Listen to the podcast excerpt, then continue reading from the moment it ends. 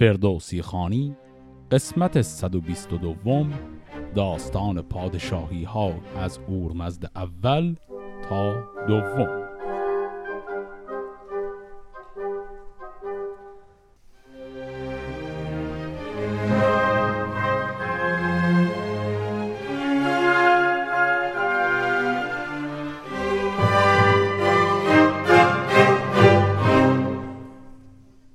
در قسمت قبل داستان پادشاهی شاپور پسر اردشیر دومین پادشاه ساسانی رو شنیدیم و دیدیم که نصیحت هایی دم مرگ به پسرش اورمزد کرد که او حالا قرار پادشاه سوم ساسانی بشه.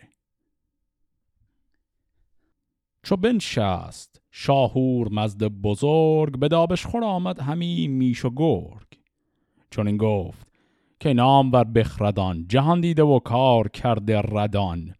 بگوشیم تا نیکی آریم و داد خنک آنکه پند پدر کرد یاد. چوی از دان نیکی دهش نیکویی به ما داد و تاج سر خسروی به نیکی کنم ویژه هم بازتان نخواهم که بی من بود رازتان. بدانید کان کو منیفش بود بر مهتران سخت ناخش بود. ستیزه بود مرورا پیش رو بماند نیازش همه سال نو.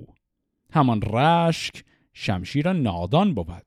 همیشه برو بخت خندان بود. دگر هر که دارد زهر کار ننگ بود زندگانی و روزیش تنگ. در آز باشد دل سفل مرد. بر سفلگان تا توانی مگرد. هر آن کس که دانش نیابی برش مکن ره گذر تا زی بر درش. به مرد خردمند و فرهنگ و رای بود جاودان تخت شاهی به پای. دلت زنده باشد به فرهنگ و هوش به بد در جهان تا توانی مکوش. خرد همچو آب است و دانش زمین. بدان کین جدا وان جدا نیست زین. دل شاه که از مهر دوری گرفت اگر تار باشد نباشد شگفت. هر آن کس که باشد مرا زیر دست همه شادمان باد و یزدان پرست. به خوشنودی کردگار جهان خرد یار باد آشکار و نهان. خردمند با مردم پارسا چو جایی سخن راند از پادشاه همه سخته باید که راند سخن. که گفتار نیکو نگردد کهن. نباید که گویی جز از نیکوی وگر بد سرایت کسی نشنوی. ببیند دل پادشاه راز تو همان بشنود گوشش آواز تو. چه گفتن سخنگوی پاسخ نیوش که دیوار دارد به گفتار گوش؟ خب اینی که تا الان شنیدیم خطبه اول اورمزد در مقام پادشاه بود. همونطور که گفتم این الگویی که در قسمت های تاریخی داریم شاه که میاد یک خطبه اون اولش می‌خونه که نماد وضعیت مملکت و شخصیت خودشه که طبق چیزهایی که اینجا شنیدیم تمام نصایحی که کرد اقلانی و بر پایه اخلاق بود درباره صداقت دوری از آز سخاوتمندی عدالت درباره تمام اینها صحبت کرد. پس تمام اینها به ما نشون میده که پادشاه عادل و معقولیه. همه انجمن خواندند آفرین بر آن شاه بینا دل پاک دین. پراگنده گشتان بزرگ انجمن همه شاد از آن سر سایه فکن. همان رسم شاپور شاهرد شیر همی داشت آن شاه دانش پذیر. جهانی سراسر بدو گشت شاد چه نیکو بود شاه با بخش و داد. همی راند با شرم و با داد کار چونین تا برآمد بر این روزگار. بگسترد کافور بر جای مشک گل ارغوان شد به پالیز خشک. پس با همین دو بیت به سرعت فهمیدیم که اورمزد هم به سن پیری و کهنسالی رسیده. چو دانست که از مرگ نتوان گریخت بسی آب خونین ز نرگس بریخت. بگسترد فرشندر ایوان خیش بفرمود کایتش بهرام پیش. خب پس اون هم الان دقیقا عین کاری رو می‌خواد بکنه که پدرش و پدرانش کرده بودن یعنی به پس در مرگ افتاده و می‌خواد به فرزند خودش که ولی عهدش هست نصیحت هایی کنه. و اینجا اسم فرزند رو هم شنیدیم. نامش بود بهرام. پس بهرام پسر اورمزد ولی عهد او هست. می‌بینیم که در این داستان عملا اتفاق خاصی نیفتاد یعنی یک خطابه داشتیم که شروع پادشاهی اورمزد بود و الان هم یک مجموعه نصایح داریم که در حقیقت وصیت های اورمزده برای پسرش. به این شکل میگه. بدو گفت که ای پاک زاده پسر به مردی و دانش برآورده سر به من پادشاهی نهاده است روی که رنگ رخم کرد هم رنگ موی. خم آورد بالای سرو سهی گل سرخ را داد رنگ بهی. چو روز تا آمد جهاندار باش خردمند باش و بیازار باش. نگر تا نپیچی سر از داد خواه نبخشی ستمگارگان را گناه. زبان را مگردان به گرد دروغ چو خواهی که تاج از تو گیرد فروغ. روانت خرد باد و دستور شرم. سخن گفتنت چرب و آوای نرم. خداوند پیروز یار تو باد. دل زیر دستان شکار تو باد. کینه و دور باش از هوا. مبادا هوا بر تو فرمان روا. سخن چین و بیدانش و چارگر نباید که یابد به پیشت گذر. ز نادان نیابی جز از بدتری. نگر سوی بیدانشان ننگری. چون اندان که بی شرم و بسیار گوی نبیند به نزد کسی آبروی. خرد را مه و خشم را بنده دار. مشو تیز با مرد پرهیزگار. نگر تا نگردد به گرد تو آز که آز آورد خشم و بیم و نیاز. همه بردباری کن و راستی جدا کن دل از کجی و کاستی. بپرهیز تا بد نگردد نام که بد نام گیتی نبیند بکام زراح خرد هیچ گونه متاب پشیمانی آرد دلت را شتاب. درنگ آورد راستی ها پدید ز راه خرد سر نباید کشید. سر برد باران نتابد به خشم ز نابودنی ها بخوابید چشم. وگر برد باری ز حد بگذرد دلاور گمانی به سستی برد. هر کس که باشد خداوند گاه میانجی خرد را کند بر دو راه نه تیزی نه سستی به کارن درون خرد باد جان تو را رهنمون نگهدار تا مردم عیب جوی نجوید ز کردار شاه آبروی. ز دشمن مکن دوستی خواستار وگر چند خانه تو را شهریار. درختی بود سبز و بارش کبه است وگر پایگیری سرایت به دست. خب این بیت آخر شاید یه مقداری توضیح بخواد داره مثال می‌زنه درباره از دشمن تقاضای دوستی کردن. میگه اگر از دشمن تقاضای دوستی کنی مثل اینکه یک درخت خیلی سبز و قشنگیه اما میوهش زهره. و بعدم گفت که اگر پایگیری سرایت به دست این تعبیریه که فردوسی چند جای دیگه هم قبلا به کار برده. یعنی چیز وارونه خلاف اون چیزی که می‌خوای نصیبت خواهد شد. پس این بیت در حقیقت مثالی بود برای بیت قبلیش. تمام چیزهایی که میشنویم طبیعتا پند و اندرس هایی هستند درباره مسائل اخلاقی و اورمزد به این شکل ادامه میده. اگر بر فرازی و گردر نشیب نباید نهادن سرن در فریب. به دل نیز اندیشه بد مدار بد دل کند روزگار. سپه کجا گشت پیمان شکن بخندد بر اون نامدار انجمن. خردگیر کارایش جان توست نگهدار گفتار و پیمان توست. هم آرایش تاج و گنج و سپاه نماینده گردش هور و نگر تا نسازی ز ناروی گنج که بر تو سرایت سرای سپنج. مزن رای جز با خردمند مرد از آین شاهان پیشین مگرد. به لشکر بترسان بدندیش را به جرفی نگه کن پس و پیش را. ستاینده ای کو ز بهر هوا ستاید کسی را همین ناسزا شکست تو جوید همیزان سخن. ممان تا به پیش تو گردد کهن. خب اینجا هم این بیت شاید یک توضیح بخواد. این کلمه ناسزا که توی این بیت قبلی شنیدیم ناسزا گهگاه در فارسی امروز به معنای خب توهین و فحشه. اما در شاهنامه اکثر اوقات ناسزا می‌تونه همون معنی حرف بد و توهین آمیز بده. اما وقتی که درباره کردار کسی گفته میشه معمولا ناسزا یعنی ناسزاوار. داره میگه آدمی که از بحر هوا و هوس خودش به شکل ناسزاواری داره ستایش تو رو می‌کنه این آدم ستایشش فقط به ضرر تو هست. و بعد همین نصیحتش رو یه مقداری ادامه هم میده. اینطوری میگه. کسی کش ستایش نیاید به کار تو او رازگیتی به مردم مدار. که یزدان ستایش نخواهد همی نکوهیده را این بکاهد همی.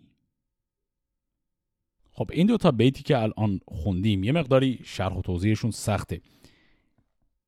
به نظر می‌رسه چیزی که فردوسی می‌خواد اینجا بگه در قالب این چهار تا بیت پشت سر هم اینه که اول میگه آدمی که از ستایش کردن تو طمع چیزی داره اون آدم ستایشش پاک و خالص نیست و اون آدم ضرر می‌زنه به تو. از اون آدما دور باش. بعد اونو که میگه از اون طرف به نظر می‌رسه گرچه خیلی مطمئن نیستم من درباره این تعویل و تعویلای بهتری هم پیدا نکردم براش به نظر می‌رسه برعکسش رو هم داره میگه. میگه آدمی که به هیچ عنوان ستایش نیاز نداشته باشه باز اون رو هم بذار کنار. دلیلی هم که میاره میگه تنها چیزی تنها کسی که بی نیاز از ستایش خود خدای. آدما همه به ستایش نیاز دارن. بنابراین کسی که ستایش به کارش نیاد احتمالا یا ریگی به کفششه یا به هر حال یک چیزیش عجیب غریبه. بنابراین داره هر دو طرف قضیه رو میگه. این آدمی که از ستایش کردن دنبال منفعته اون به درد نمی‌خوره. از اون طرف آدمی که هیچ ستایشی براش فایده نداره اون آدم هم به درد باز نمی‌خوره. احتمالا منظورش چیزی در این مایه است. هر آن کس که او از گنهگار چشم بخوابید و آسان فرو خورد خشم فزونیش هر روز بفزون شود شتاب آورد دل پر از خون شود. هر آن کس که با آب دریا نبرد بجوید نباشد خردمند مرد. کمان دار دل را زبانت شو تیر تو این داستان من آسان مگیر. گشاد برت باشد و دست راست. نشانه بنه زان نشان کت هواست. زبان و دلت با خرد راست کن. همی ران از آن سان که خواهی سخن. پس در این چند بیت هم باز یک استعاره طولانی داره به کار می‌بره. میگه دلت مثل کمانیه که زبانت مثل تیره در اون. و اگر می‌خوای به سمت نشانه تیر پرتاب کنی باید این کمان و دل طبعا با هم کار کنن. پس حرفش اینه که چیزی که میگی همون چیزی باشه که واقعا تو دلت میگذره.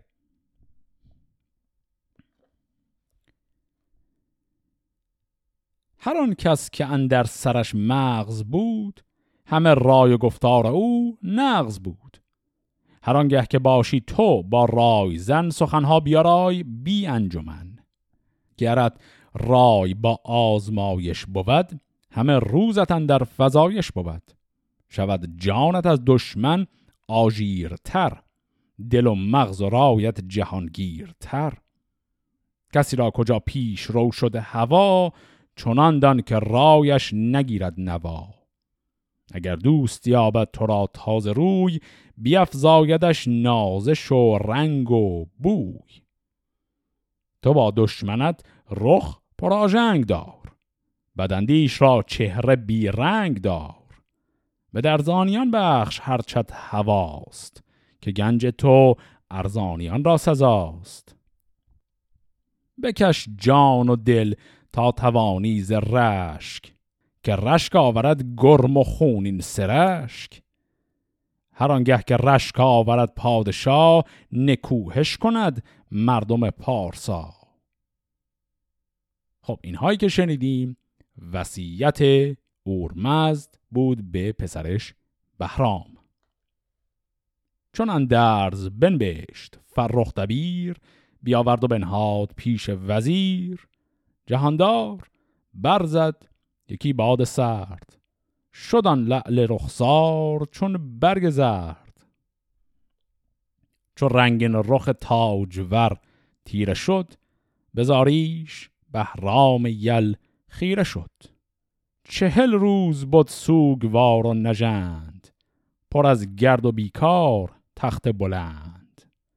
چون این بود تا بود گردان سپهر. گهی پر ز درد و گهی پر ز مهر. تو گر باهوشی مشمر او را به دوست. کجا دست یابد رد پوست. شب اورمزد آمد از ماه دی. ز گفتن بیاسای و بردار می. کنون کار دیهیم بهرام ساز که در پادشاهی نماند دراز. خب با این دو بیت داستان پادشاهی اورمزد شاپور هم تمام شد.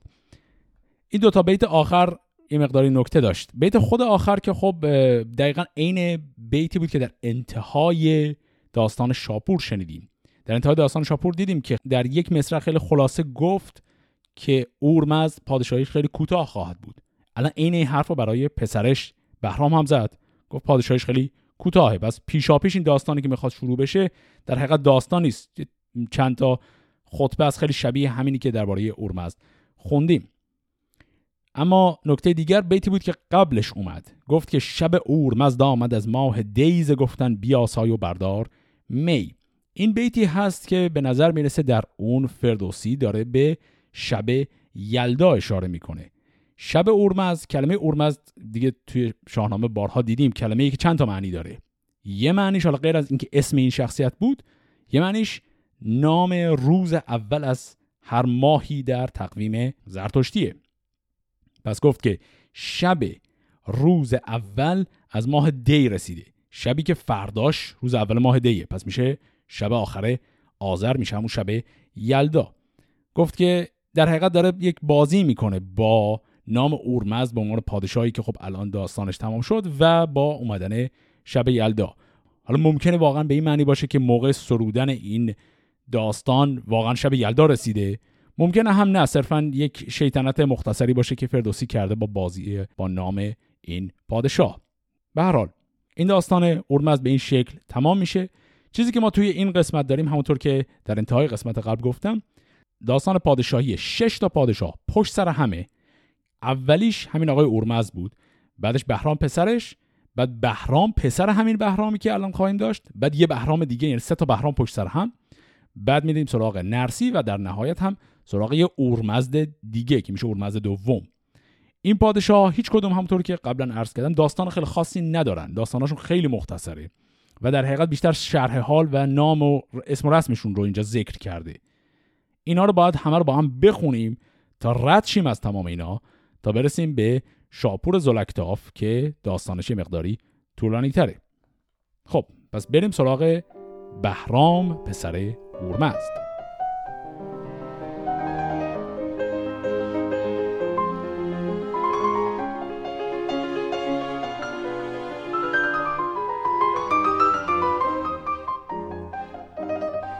چو بهرام بنشست بر تخت زر دل و مغز جوشان ز مرگ پدر همه نامداران ایرانیان برفتند پیشش کمر بر میان و رو خواندند آفرین خدای که تا جای باشد تو بادی به جای که تاج کی تارکت را سزاست پدر بر پدر پادشاهی تو راست رخ بدسگالان تو زرد باد و از آن رفته جان تو بی درد باد. چون این داد پاسخ که؟ ای مهتران راز جنگی و گنداوران ز دهقان و از مرد خسرو پرست بگیتی سوی بد میازید دست. نبینید که چرخ ناپایدار نه پرورده داند نه پروردگار. سراسر ببندید دست هوا هوا را مدارید فرمان روا. کسی کو بپرهیزد از بد کنش نیالایدن در بدی ها منش بدین گیتی اندرش خرم بود گه رفتن آیتش بی غم بود. پناهی بود گنج را پادشاه نوازنده مردم پارسا. تن شاه دین را پناهی بود که دین بر سر او کلاهی بود. خنک آنکه در خشم هوشیارتر همان بر زمین او بیازارتر. گه تنگ دستی دلش شاد و راد جهان بی تن مرد دانا مباد. چو بر دشمنی بر توانا بود به پی نسپرد ویژه دانا بود. ستیزه نخوب آید از نام جوی به پرهیز و گرد ستیزه مپوی.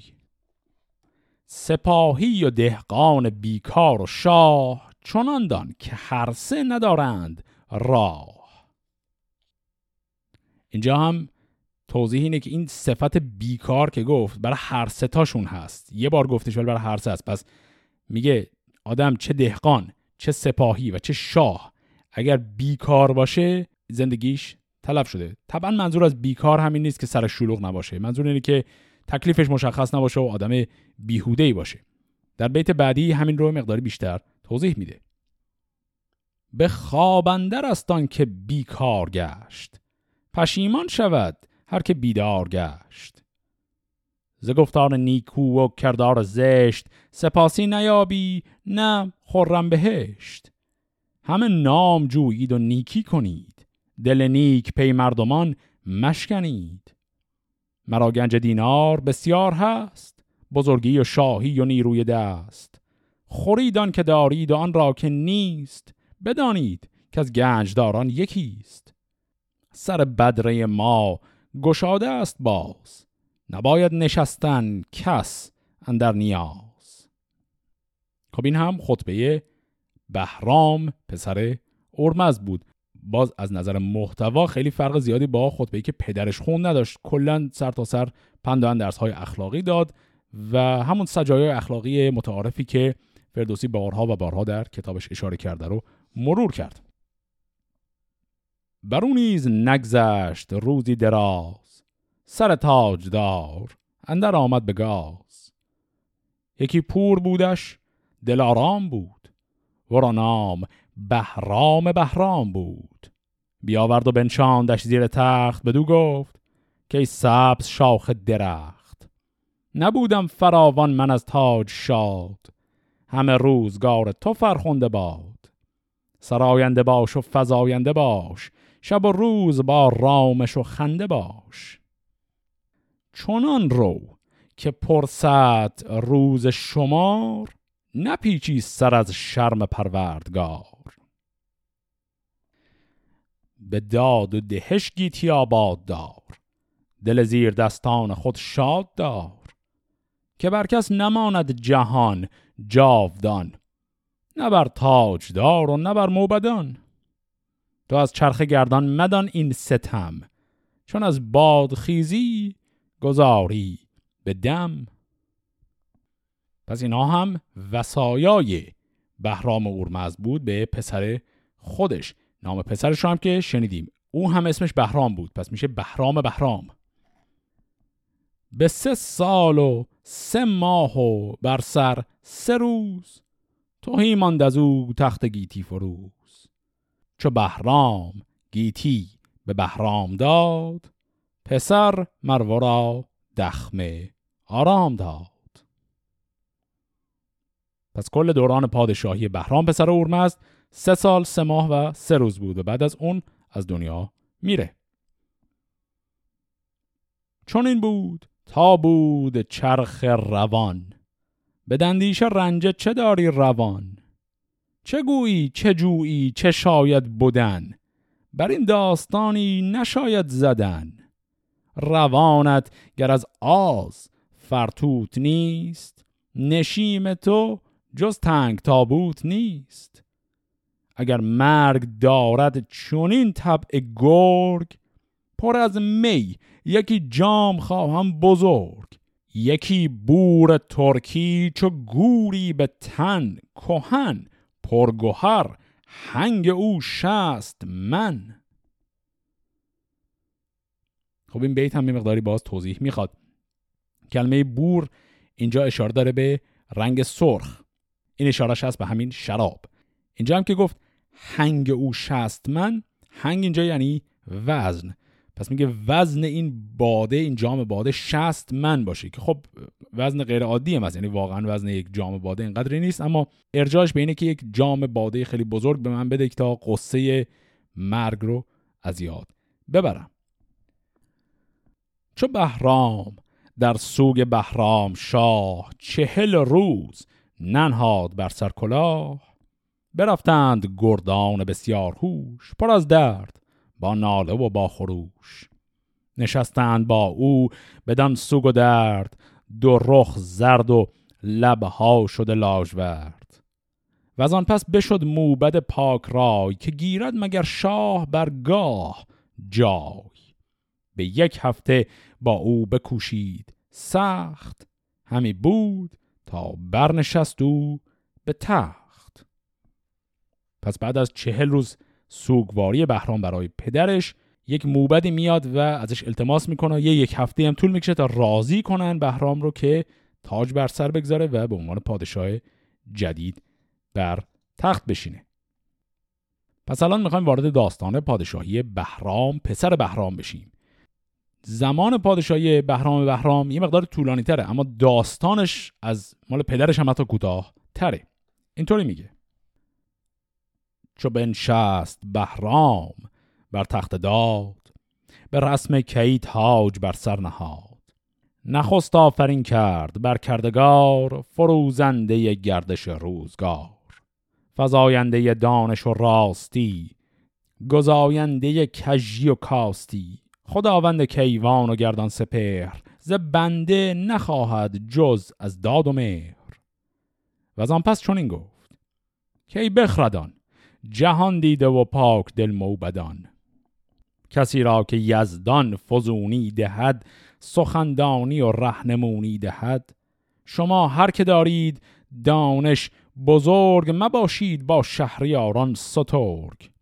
به فرهنگ یازد کسی کش خرد بود روشن و مردمی پرورد. سر مردمی برد باری بود چو تیزی کند تن به خاری بود. هر آن کس که گشت ایمن او شاد گشت. غم و رنج با ایمنی باد گشت. توانگرتر آن کودلی راد داشت. درم گرد کردن به دل باد داشت. اگر نیستد چیز لختی ببرز. که بی چیز کس را ندارند ارز مروت نیاید کرا چیز نیست. همان چاره نزد کسش نیز نیست. چو خوشنود باشی تناسان شوی وگر آزورزی حراسان شوی. نکوشیدنی کان تن آرد به رنج روان را بپیچانی از آز گنج. ز کار زمانه میانه گزین چو خواهی که یابی به داد آفرین. چو خوشنود داری جهان را به داد توانگر بمانی و از داد. شاد. همه ایمنی باید و راستی نباید به دادن درون کاستی. چو شادی بکاهی بکاهد روان خرد گرددن در میان ناتوان. وگر آز گیرد دلت را به چنگ بماند روانت به کام نهنگ. چون این است آب این چرخ روان تواناست او گر توی ناتوان. خب اینجا خطبه اول بهرام بهرام رو شنیدیم. باز از نظر محتوا حرفی نداشت که در خطبه قبلی نشنیده باشیم. باز هم داریم می‌بینیم که یک پادشاه عادل و معقولیه. و اینجا دیگه داستان انقدر کوتاهه که حتی داستان مرگ این آقای بهرام بهرام هم به اون نمیگه. بلا فاصله با سه بیت این داستان تموم میشه. یعنی کل این داستان صرفا همین خطبه بود که ایشون خوند. اینطوری میگه. چو شد پادشاهیش بر سال بیست یکی کم بر او زندگانی گریست. پس تعداد کل سالهای پادشاهی این آقای بهرام بهرام هم بود 20 منهای یک. پس 19 سالشون پادشاهی کرد. شدان تاج ور شاه با خاک جفت ز خرم جهان دخمه بودش نهفت. جهان را چنین است آیین و سان همیشه به ما راز او نارسان. اینجا دیگه نام پادشاه بعدی که پسر همین آقای بهرام هست هم در این داستان قبلی معرفی نشد. بنابراین وقتی وارد پادشاهی داستان بعدی بشیم تازه می‌فهمیم نام ایشون چیه. این پادشاه بعدی هم باز نامش بهرامه و ایشون رو با نام بهرام بهرامیان می‌شناسن. داستان پادشاهی این یکی از داستان پدرش هم حتی کوتاهتره. کلش 14 تا بیت بیشتر نیست.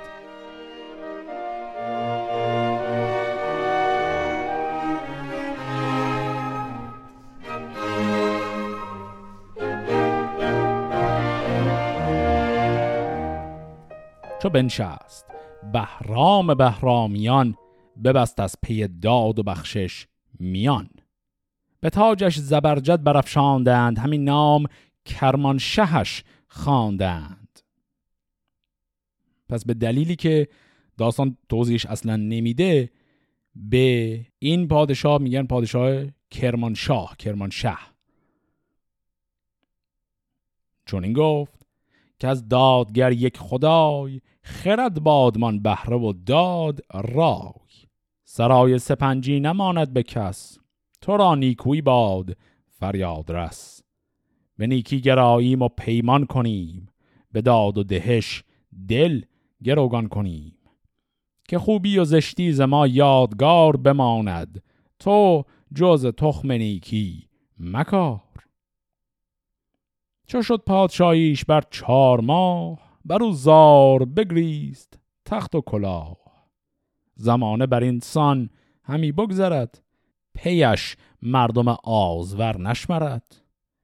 می لل پیش آور ای روز به چو شد سال گوینده بر شست و سه. خب اینجا هم باز یکی دوتا نکته هست. یکی اینکه اول داستان به ما واضح گفت که کل دوران پادشاهی آقای بهرام بهرامیان چهار ماه بیشتر نبود. نکته دوم اینجا یه دفعه اسمی میگه آقای فردوسی توی یه بیت. که این برای خیلی از پژوهشگران فردوسی جای سوالی که این کی هست اصلا؟ و میگه که می لعل پیش آور ای روزبه. روزبه می‌تونه واقعا اسم آدمی باشه چون که شاعرم داره بهش میگه می بیار و بعد توی بیت بعدی هم میگه که از منظر شخص خودش داره حرف می‌زنه. میگه چون شد سال گوینده بر 63 سن خود فردوسی 63 سال شده داره به یه نفر میگه برام یک جام می بیار. این یه نفر می‌تونه مثلا غلامی نوکری کسی بوده باشه به نام روزبه. ممکنه هم روزبه اینجا اصلا اسم نباشه چون روزبه می‌تونه صفت هم باشه. ممکنه داره خطاب به یک فردی حالا باز می‌تونه پسرش باشه یا غلامی نوکری کسی در خانهش که ازش درخواست کرده براش جام می بیاره و به عنوان صفت داره به اون فرد میگه آدم روزبه. این همونطور که عرض کردم بسیار معماگونه هست این بیت. همونجوری یهو وسط داستان گفته میشه. به هر حال چند بیت دیگه از این داستان بهرام بهرامیان مونده اینها رو هم با هم ادامه بدیم. چو بهرام دانست کامت مرگ نهنگی کجا بشکرد پیل و کرگ جهان را به فرزند بسپرد و گفت که با مهترید آفرین باد جفت. بنوش و بباز و بناز و ببخش مکن روز بر تاج و بر تخت رخش. اینجا هم کلمه رخش ربطی به نام اسب رستم طبعا نداره. رخش اینجا یعنی تیرگی و تاری. داره میگه که روز رو بر تاج و تخت خودت تیر و تار نکن و از زندگی که داری استفاده کن. چو برگشت بهرام را روز و بخت به نرسی سپردان زمان تاج و تخت. چون این است و این را بیاندازه دان. گذاف فلک هر زمان تازه دان. پس نام پادشاه بعدی رو هم فهمیدیم. پسر این آقای بهرام بهرامیان اسمش هست نرسی و ایشون میشه پادشاه بعدی ما. چون نرسی نشست از بر تخت آج به سر بر نهادان سزاوار تاج همه مهتران با نصار آمدند ز درد پدر سوگوار آمدند. بر ایشان سپهدار کرد آفرین. که مهربانان با داد و دین بدانید که از کردگار جهان چون این رفت کار آشکار و نهان که ما را خرد داد با داد و شرم جوان مردی و رای و آواز نرم. همان ایمنی شادمانی بود گر از اخترت بیزیانی بود. خردمند مردر تو را دوست گشت چنان دان که با تو ز پوست گشت. تو کردار خوب از توانا شناس خرد نیز نزدیک دانا شناس. دلیری ز هوشیار بودن بود دلاور به جای ستودن بود. هر آن کس که بگریزد از کار کرد از او دور شد نام و ننگ و نبرد. همان کاهلی مردم از بددلی است. هم آواز با بددلی کاهلی است. این هم خطبه پادشاهی آقای نرسی بود وقتی که تاج بر سر می‌گذاره. اگر هم سال برامون الان که ایشون چند سال پادشاهی می‌کنه بیت بعدی خیلی سریع این رو برای ما میگه. همی زیست نه سال. با رای و پند جهان را سخن گفتنش سودمند. چو روزش فراز آمد و بخت شوم شدن ترگ پولاد برسانه موم. دوان شد به بالین شاه اورمست به رخشانی لاله اندر فرست که فرزند آن نامور شاه بود. فروزان چو در تیر شب ماه بود. بدو گفت که ناز دید جوان مبر دست سوی بدی تا توان. تو از جای بهرام و نرسی به بخت سزاوار تاجی و زیبای تخت. بدین برز بالا و این فر و یال به هر دانش از هر کسی بی همال مبادا که تاج از تو گریان شود. دل انجمن بر تو بریان شود. جهان را به داین شاهان بدار چون آمختی از پاک پروردگار. به پرجام هم روز تو بگذرد. سپهر روانت به پی بسپرد. چونان رو که پرسد پاسخ کنی. به پاسخگری روز فرخ کنی. بگفتین و چادر به سر درکشید. یکی باد سرد از جگر برکشید. همان روز گفتی که نرسی نبود. همان تخت و دیهیم و کرسی نبود. چون این است و رازش پدیدار نیست تو را بهره جز گرم و تیمار نیست. خب پس دیدیم که پادشاهی آقای نرسی هم بعد از نه سال به پایان رسید و در همین نصایحی که دم مرگش کرد نام پسرشون هم فهمیدیم. اسم پسر ایشون هم هست اورمزد. پس ما الان می‌خوایم به پادشاهی اورمزد دوم برسیم. چو برگاه رفت اورمزد بزرگ زنخچیر کوتاه شد چنگ گرگ. جهان را همی داشت با ایمنی نهان گشت کردار آهرمنی. نخست آفرین کرد بر کردگار توانا و دانا و پروردگار.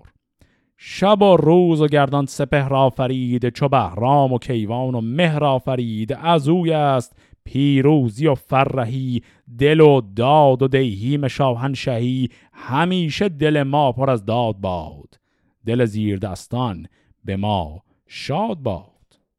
ستایش نیابد سر سفل مرد بر سفلگان تا توانی مگرد. همان نیست با مرد بدخواه رای اگر پندگیری به نیکی گرای. ز بخشش هر آن کس که جویت سپاس نخواندش بخشنده یزدان شناس. ستاننده کو ناسپاس است نیز سزد گر ندارد کس او را به چیز. حراسان بود مردم سخت کار که او را نباشد کسی دوستار. وگر سستی آرد به کارندرون نخواند ورا رای زن رهنمون. گر از کاهلان یار خواهی به کار نباشی جهان جوی و مردم شمار. نگر خیشتن را نداری بزرگ وگر گاه یابی نگردی سترگ. چو بد خو شود مرد درویش خار همی بیندان از بد روزگار. همه سال بیکار و نالان ز بخت نه رای و نه دانش نه زیبای تخت. وگر بازگیرند از او خواسته شود جان و مغز و دلش کاسته. به پیخیزی و بدخویی یازد اوی ندارد خرد گردن افرازد اوی. نه چیز و نه دانش نه رای و هنر نه دین و نه خوشنودی دادگر.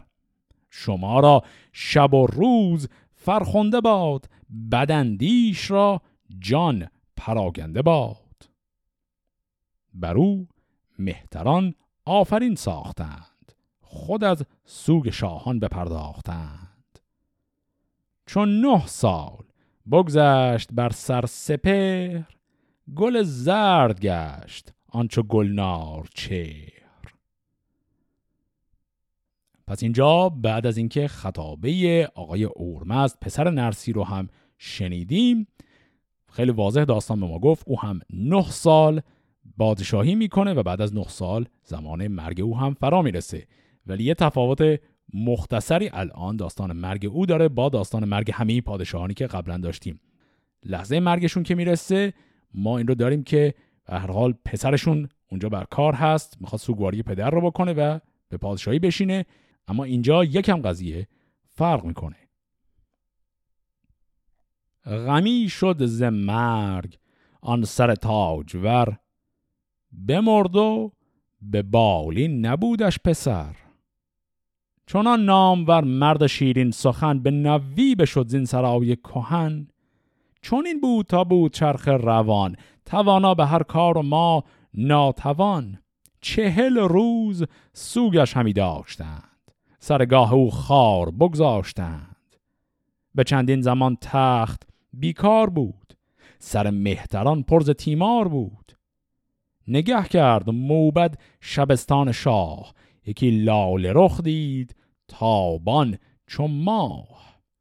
سر میژه چون خنجر کاولی دو زلفش چو پیچان خط معقلی.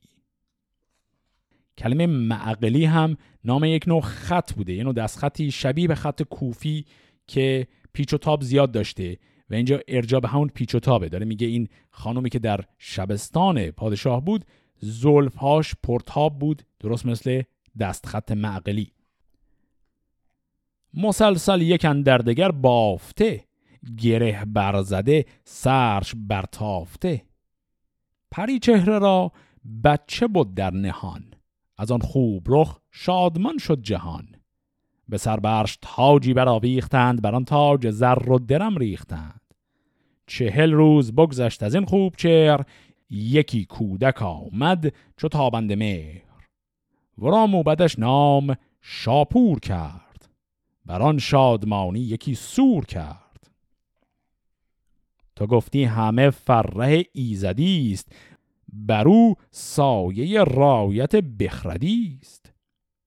چهل روزه شد رودمی خواستند یکی تخت شاهی بیاراستند. برفتند گردان زرین کمر بیاویختند از برش تاج زر. چونان خورد را سیر دادند شیر نوشتندش اندر میان حریر. چهل روزه را زیر آن تاج زر نهادند بر تخت فرخ پدر. به شاهی بر او آفرین خواندند. همه مهتران گوهر افشاندند. پس به این شکل فهمیدیم که اورمزد دوم وقتی که از دنیا میره فرزندی نداره اما یکی از زنان شبستانش حامله هست و می‌گذارن این بچه به دنیا بیاد. نام این بچه رو می‌گذارن شاپور. و وقتی که هنوز چهل روزه هست این نوزاد رو به تخت پادشاهی میشونن و به شکل نمادین یک تاجی هم بر سرش می‌گذارن و الان کشور یک پادشاه چهل روزه داره. این پادشاه چهل روزه کسیه که در قسمت هفته آینده داستانش رو می‌خوایم شروع کنیم و معروف هست به شاپور زلکتاف. اما قبل از اینکه به قسمت هفته آینده برسیم سالی که ممکنه در ذهن خیلی از شنوندگان باشه اینه که این داستانهای تاریخی به خصوص الانی که دیگه وارد داستانهای ساسانیان هم چند قسمتی هست شدیم اینا جریانش چیه؟ چرا توی این قسمتی که الان خوندیم ما پنج تا شاه همجور پشت سر هم رفتیم هیچ داستانی هم نداشتن بعد کلا داستان این شاهان قبل از خودشون هم حالا باز اردشیر داستانش مقداری ماجرا داشت ولی شاپور هم داستانش همچین اتفاق خاصی نیفتاد و ممکنه بعضی از شنوندگان و مخاطبان شاهنامه اینجا مقداری همچین دلسرد و دلزده بشن که چرا شاهنامه این شکلی شد. یه مقداری من درباره داستانهای تاریخی قبلا صحبت کرده بودم که خب کیفیت اندرز نامه‌ای و پندنامه‌ایشون خیلی بالاتر میره کما اینکه الان در این قسمت خیلی مثالهای زیادی ازش رو دیدیم. بخش خیلی زیادی از ابیات فقط پند و اندرز بود. علاوه بر اونها سوالی که شاید باشه اینه که خب داستانهاش چی؟ دیگه الان داستان جالبی نداریم تو شاهنامه. داستان همچین پر آب و تاب و پر ماجرای دیگه در کار نیست. خب طبعا برای اینکه بشه دقیق این رو جواب داد با بشینیم کل شاهنامه رو بقیه‌اش رو هم بخونیم. به این صورت نمیشه پاسخ داد. اما اگر سوالی در ذهن شماست که تکلیف ما با این داستان ها چیه یه مرور خیلی کلی بخوام بکنیم بر قسمت های تاریخی. برای اینکه بدونیم که حالا چی در انتظارمون خواهد بود در باقی این کتاب. ما یه تعدادی پادشاه ساسانی داریم که داستانهاشون خیلی طولانیه. و یه تعداد زیادی داریم که داستانهاشون عملا داستان نیست و غیر از همین پند ها چیز زیادی نیست. یه موردش چیزایی بود که تو همین قسمت شنیدیم. به پادشاهی شاپور زلکتاف که برسیم داستان پادشاهی شاپور چند تا ماجرا داره. یه کمی هنوز کوتاهتره از داستان پادشاهی اردشیر که شنیدیم. اما به حال از اینایی که تا حالا داشتیم طولانی تره داستان شاپور که تمام بشه. باز ما یه چیزی داریم خیلی شبیه همینی که این قسمت داشتیم. یعنی داستان سه تا پادشاه رو پشت سر هم داریم که هر کدومشون چند تا بیت بیشتر نیست. عملا اتفاق خاصی هم توی پادشاهیشون نمیفته خیلی سریع ازشون می‌خوام رد شیم. از اونها که رد شیم وارد داستان یک پدر و پسری میشیم. پادشاهی به نام یزدگرد که معروف هست به یزدگرد بزهگر و بعد پسرش بهرام که معروف هست به بهرام گور. داستان یزدگرد بزهگر و بهرام گور دو تا داستان به هم چسبیده است و اینا داستان خیلی طولانی هن. یعنی اینا بعد از این تمام این داستانهای کوچولو کوچولو که رد میشیم بالاخره می‌رسیم به یک داستانی که دیگه واقعا طولانیه و اتفاقات خیلی زیادی توش میفته ماجرای داستان بهرام گور و همه طولانی بودنش که رد شه دوباره باز ما یه همچین فضایی رو داریم که داستان چند تا پادشاه رو پشت سر هم داریم. که باز خیلی اتفاق زیادی نمیفته یکی دو مورد جنگ و اینها دارن ولی اتفاقاتشون خیلی سریع رد میشه. تا می‌رسیم به دوباره داستان یه پادشاه دیگه که اون هم خیلی طولانیه و بین پادشاهان ساسانی داستان اون از همه طولانی تره و اون هم انوشیروان هست. ماجراهای انوشیروان باز چندین قسمت خواهد بود. خیلی اتفاقای زیادی درش میفته شخصیت های خیلی زیادی خواهیم داشت. بعد از انوشیروان ما داستان پسرش رو داریم. هرمزد. در داستان هرمزد انوشیروان ما با چند تا شخصیت آشنا میشیم که اینها داستان هرمزد رو به داستان شاه بعدی که اون هم باز خیلی داستانش طولانیه میچسبونن. یعنی این داستان ها به هم پیوستگی خیلی خوبی پیدا می‌کنن برخلاف داستانهایی که الان شنیدیم. ما تو این داستان هایی که تا الان داشتیم خیلی از این پادشاه ساسانی هی یکیشون به اون یکی نصایحی می‌کنه. خداحافظ نفر بعدی. دوباره خداحافظ نفر بعدی. به داستان انوشیروان و بعد پسرش و بعد نوش که اون نوه میشه خسرو پرویز.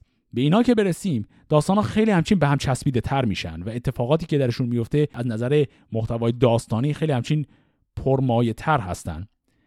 داستان های مربوط به خسرو پرویز دیگه آخرین داستان های خیلی طولانی شاهنامه هستن. کل ماجرای خسرو پرویز چیزی حدود کمی کمتر از 4000 بیته. داستان های انوشیروانی کمی بیشتر از 4000 بیته. ماجرای خسرو پرویز هم که تمام بشه ما دوباره یه چیزی داریم شبیه همینی که الان دیدیم یعنی چند تا پادشاه خیلی کوتاه پشت سر هم میان و آخرین این پادشاهانی که دوران کوتاهی داره یزدگرد هست که آخرین پادشاه ساسانی هم است پس اگر براتون سواله که کلا بقیه شاهنامه از حالا به بعد چیه و همش قرار چه شکلی باشه این مرور اجمالی که الان کردم شاید به شما یک دید کلی بده از اینکه بقیه کتاب قرار چجوری باشه. بعضی از قسمت ها مثل اینی که الان داشتیم چندان محتوای داستانی اساسی نداشت. ولی خب به هر حال از نظر کیفیت شعری و کیفیت زبانی همون غنا و کیفیت بالایی که بقیه کتاب داشتن رو حفظ کرده بود. خب با این مؤخره خودمون رو آماده کنیم برای داستان پادشاهی شاپور زلکتاف. فعلا خدا نگهدار.